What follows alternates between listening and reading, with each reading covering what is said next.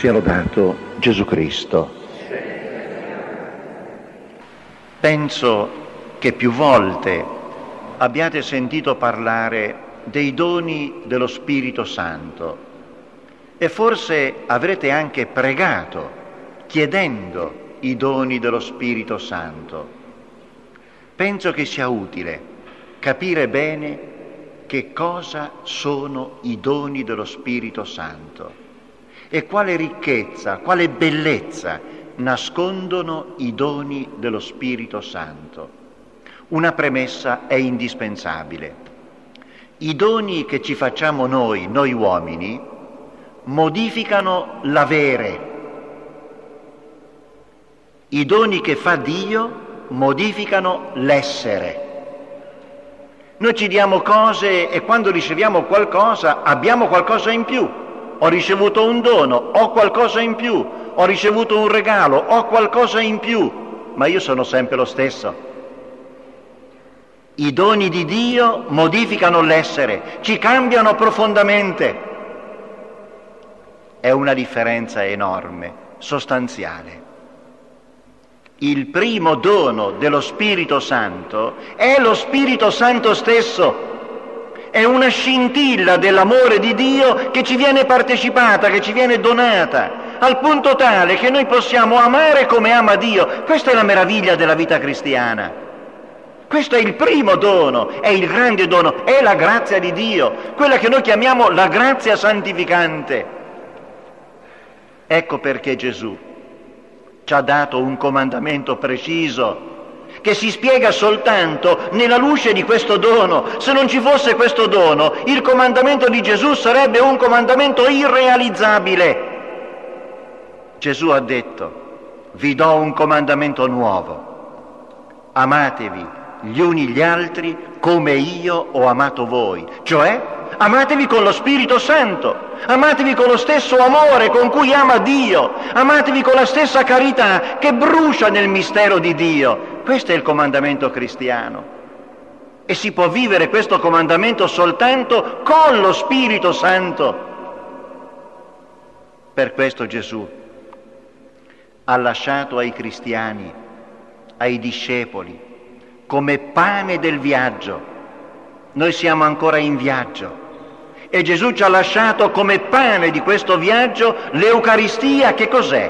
È il suo atto di amore, l'atto di amore con cui ci ha redenti, ce l'ha lasciato come pane affinché noi ci potessimo nutrire continuamente del suo amore.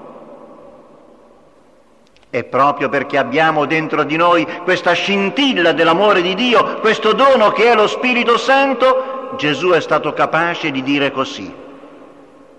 Riflettete bene su queste parole. Avete inteso che fu detto, amerai il tuo prossimo e odierai il tuo nemico. Questa è esperienza quotidiana. Ma io vi dico, se non si fa il passo, si resta nell'orizzonte solamente umano. Ma io vi dico vuol dire un altro orizzonte, l'orizzonte di Dio. Amate i vostri nemici e pregate per i vostri persecutori, perché siate figli del Padre vostro celeste, che fa sorgere il suo sole sopra i malvagi e sopra i buoni, e fa piovere sopra i giusti e sopra gli ingiusti, cioè amate come ama Dio. Questa è la vita cristiana. Se ci manca questa vita, non abbiamo lo Spirito Santo e se non abbiamo lo Spirito Santo non siamo cristiani. Siamo spenti la vita di Dio l'abbiamo lasciata spegnere.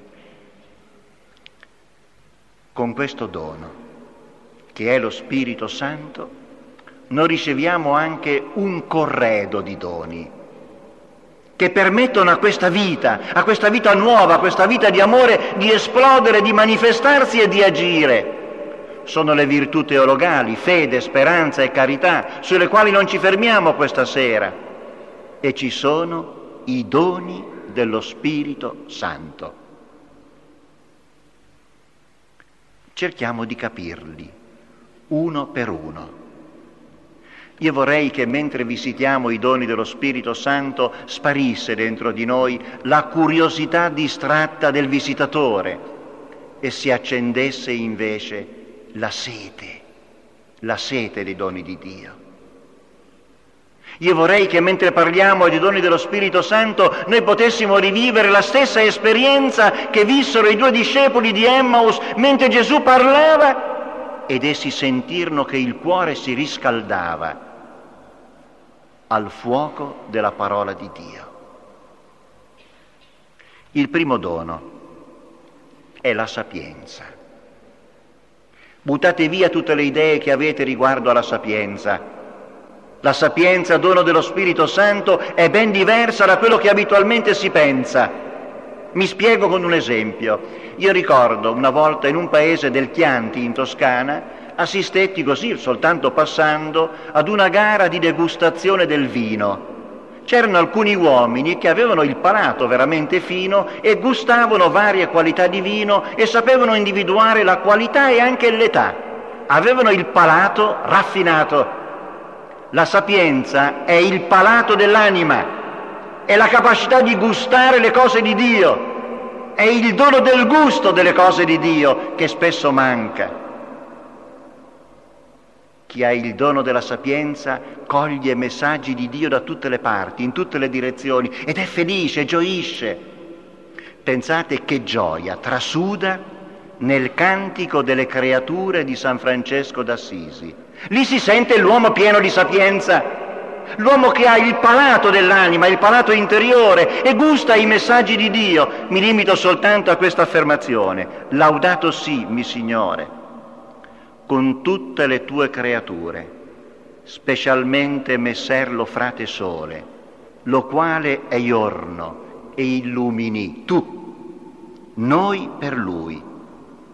Ello è bello, è radiante, con grande splendore, di te, Altissimo, porta significazione. Chi guardando il sole ci coglie questo messaggio? La persona con il dono della sapienza. Un mistico ha scritto così, chi ha la sapienza impara dal fiore che profuma, senza intaccare il silenzio. Chi ha la sapienza impara dall'alba, che continua a nascere bella anche se nessuno la vede e nessuno assiste allo spettacolo chi ha la sapienza impara dai girasoli che rincorrono instancabilmente la luce. Chi ha la sapienza impara anche dagli alberi che muoiono in piedi con dignità. La sapienza è un dono stupendo. È il palato delle cose belle, ma è anche il palato delle cose brutte chi ha la sapienza sente subito quando c'è qualcosa di male, quando c'è qualcosa di sporco, quando c'è qualcosa che non viene da Dio, lo avverte subito perché ha il palato buono. Ha la sapienza.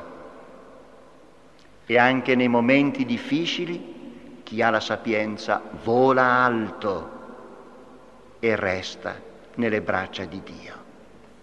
Nel 1963, già cieca, sorda e paralizzata, Benedetta Bianchi Porro dettò alla mamma per un giovane studente di medicina questa lettera.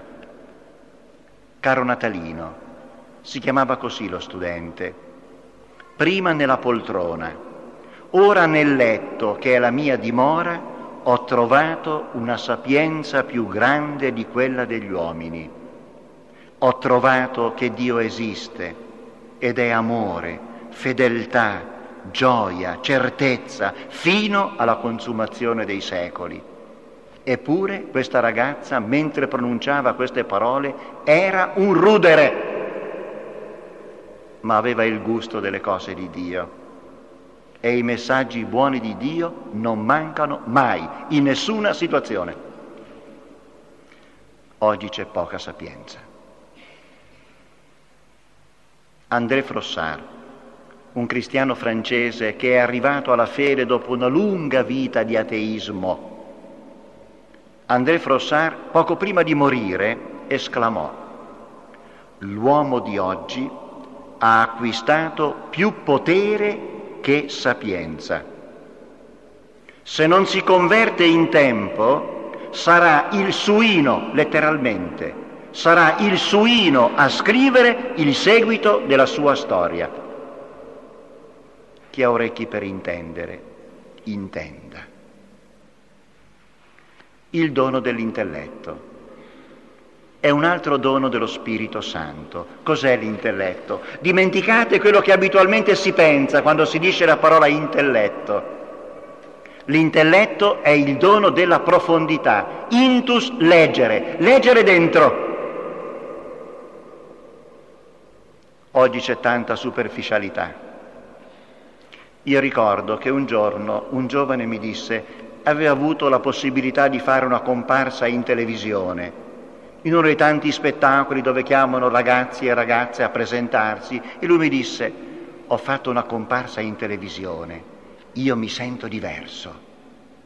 E io pensai, se un asino sale mille volte sul palcoscenico non diventa cavallo. Non è l'apparire che conta, il dono dell'intelletto è il dono della profondità, ci fa vedere in profondità, assolutamente, la visione superficiale è completamente scavalcata. Chi ha l'intelletto non si lascia ingannare, non prende lucciole per lanterne. Una donna piena di intelletto, sentite come parla. L'uomo è irragionevole, illogico, egocentrico, Così appare. Non importa però, amalo. C'è una ragione in profondità. Se fai il bene, ti attribuiranno secondi fini egoistici. Quante volte ne abbiamo fatto l'esperienza? Ebbene, non importa, fai il bene. Se realizzi i tuoi obiettivi troverai falsi amici e veri nemici, non importa, realizzali. Il bene che fai verrà domani dimenticato, questa è l'apparenza, ma non importa, fai il bene, c'è un'altra profondità. L'onestà e la sincerità ti rendono vulnerabile. I buoni spesso appaiono deboli, non importa. Guarda in profondità, sii franco e sii onesto e sii pulito. Quello che per anni hai costruito può essere distrutto in un attimo, apparentemente, ma non importa, guarda in profondità, costruisci. Quello che costruisci davanti a Dio non lo può distruggere nessuno. Questo è vedere in profondità quanto abbiamo bisogno del dono dell'intelletto. Il terzo dono, il consiglio. Nella Bibbia la parola consiglio significa progetto, disegno. Scrive il profeta Michea, le nazioni non comprendono il consiglio del Signore, cioè il progetto del Signore.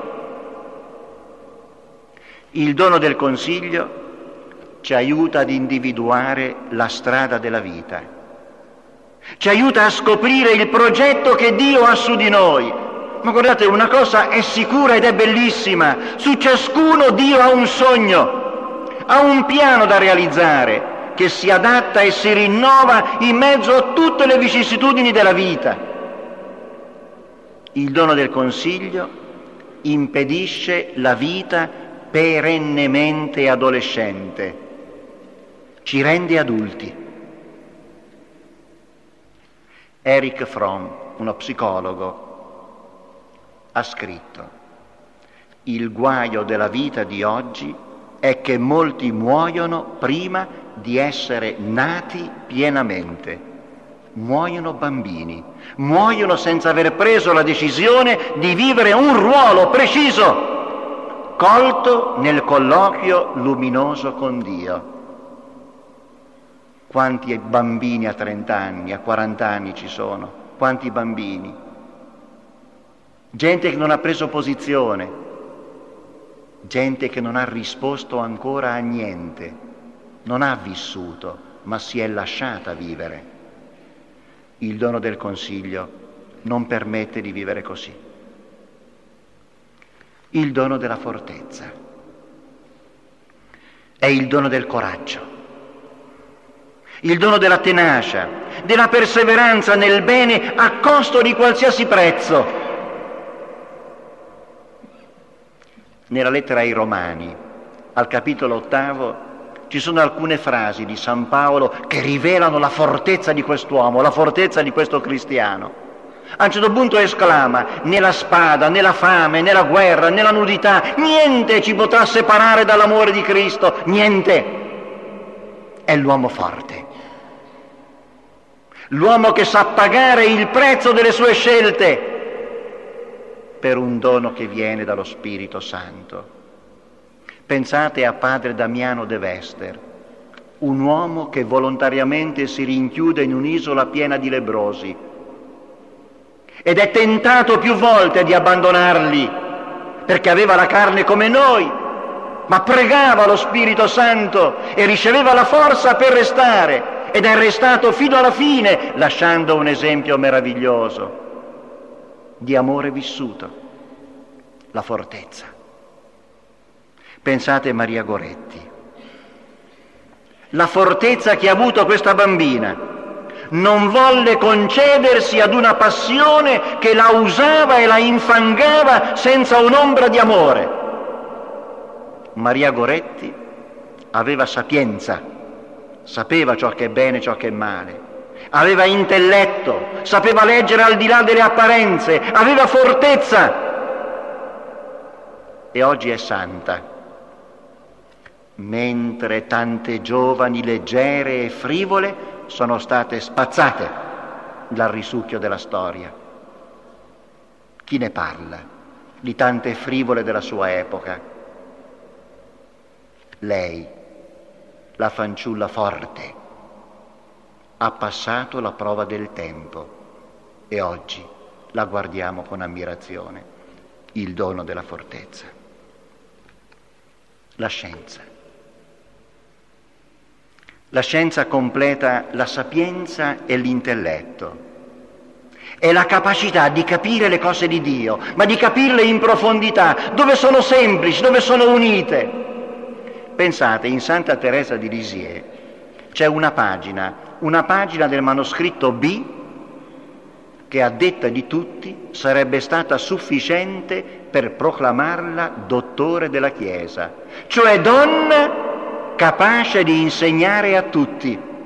È una pagina nella quale Teresa di Lisieux legge in profondità e riesce a trovare il punto di sintesi di tutte le verità cristiane. Una donna piena di scienza.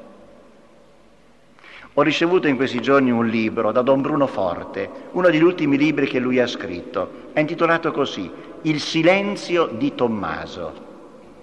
Ebbene, in questo libro, Don Bruno Forte, che è un grande teologo, commenta un particolare della vita di San Tommaso d'Aquino. Pensate che San Tommaso d'Aquino riusciva a dettare libri a tre scrivani contemporaneamente. Aveva una testa che noi difficilmente riusciamo ad immaginare perché non ce l'abbiamo. Un'intelligenza straordinaria.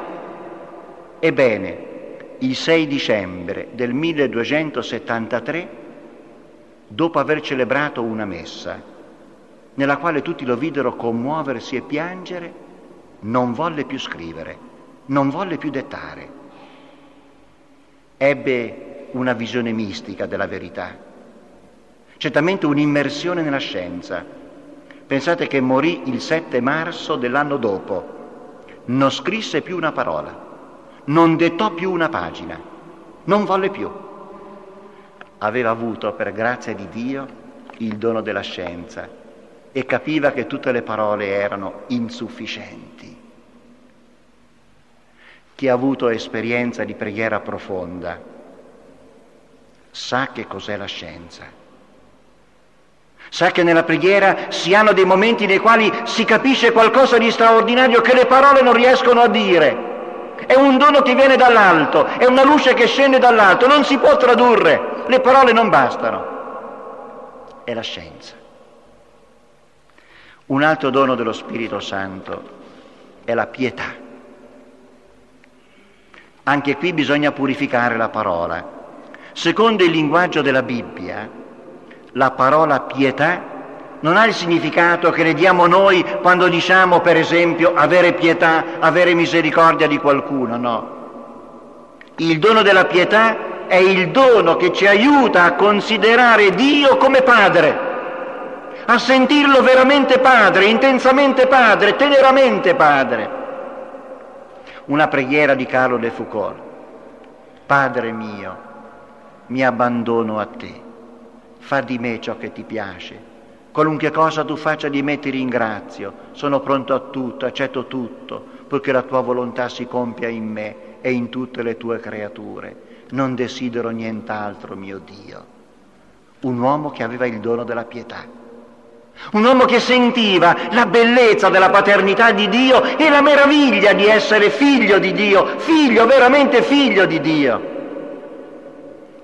Quando l'8 febbraio o 9 febbraio scorso abbiamo celebrato qui la messa a Loreto ed è stata trasmessa per televisione e hanno seguito nelle case tanti ammalati, Dopo una ventina di giorni io ho ricevuto una lettera da una donna di, nova, di 85 anni che accudisce il marito di 93 anni paralizzato ed è completamente sola. Questa donna, mentre seguiva la messa per televisione, ha sentito le mie parole che io dissi commentando il Vangelo e dicevo tu sei prezioso, tu sei preziosa, chiunque tu sia. Questa donna mi ha scritto, Padre, ho sentito le sue parole che dicevano così, davanti a Dio siamo tutti preziosi, tu sei prezioso, tu sei preziosa agli occhi di Dio. È vero, Padre? Me lo scriva su un foglio, con le sue mani, ed io lo leggerò continuamente e per me sarà come una fortezza dove mi rifugierò.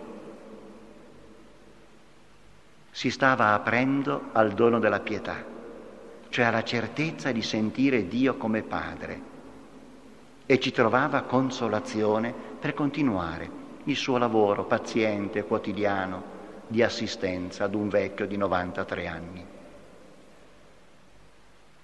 Il dono del timore di Dio è l'ultimo dono dello Spirito Santo. Se il dono della pietà ci rende consapevoli dell'amore paterno di Dio, attenti, la paternità di Dio non va banalizzata. Dio è padre, ma non è un babbo Natale. Non possiamo banalizzare la paternità di Dio. La bontà di Dio non è una sciocchezza.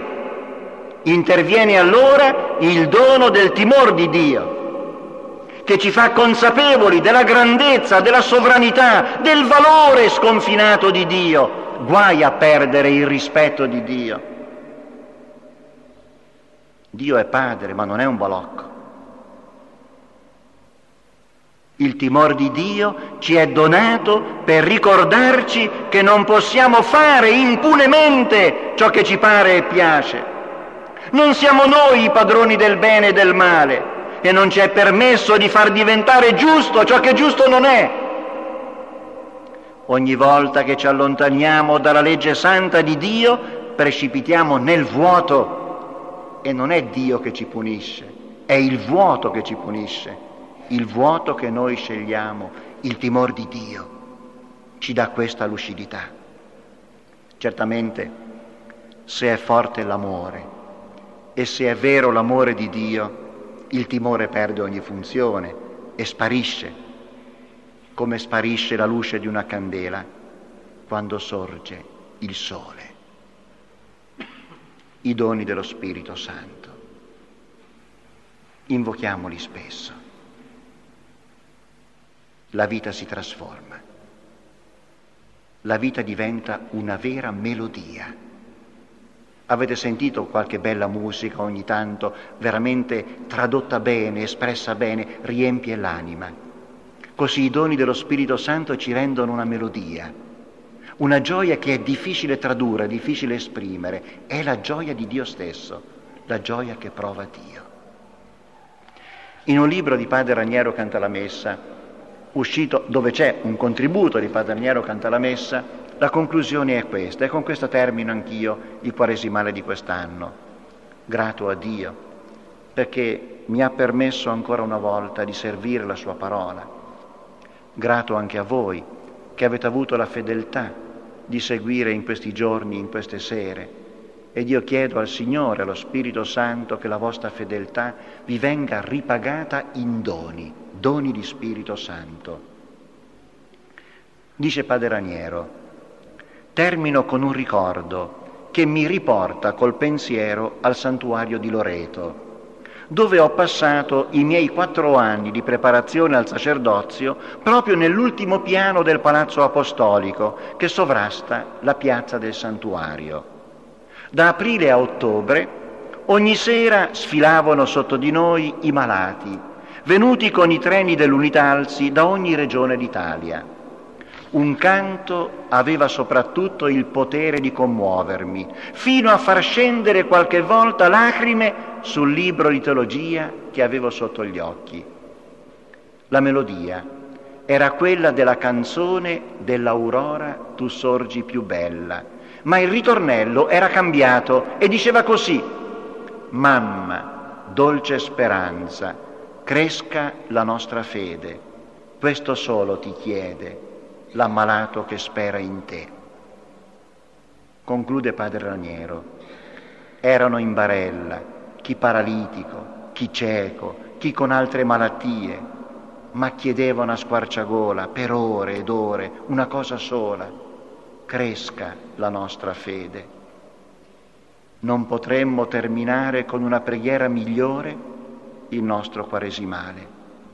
Mamma, dolce speranza, cresca la nostra fede, cresca dietro di te, seguendo te, la nostra docilità allo Spirito Santo.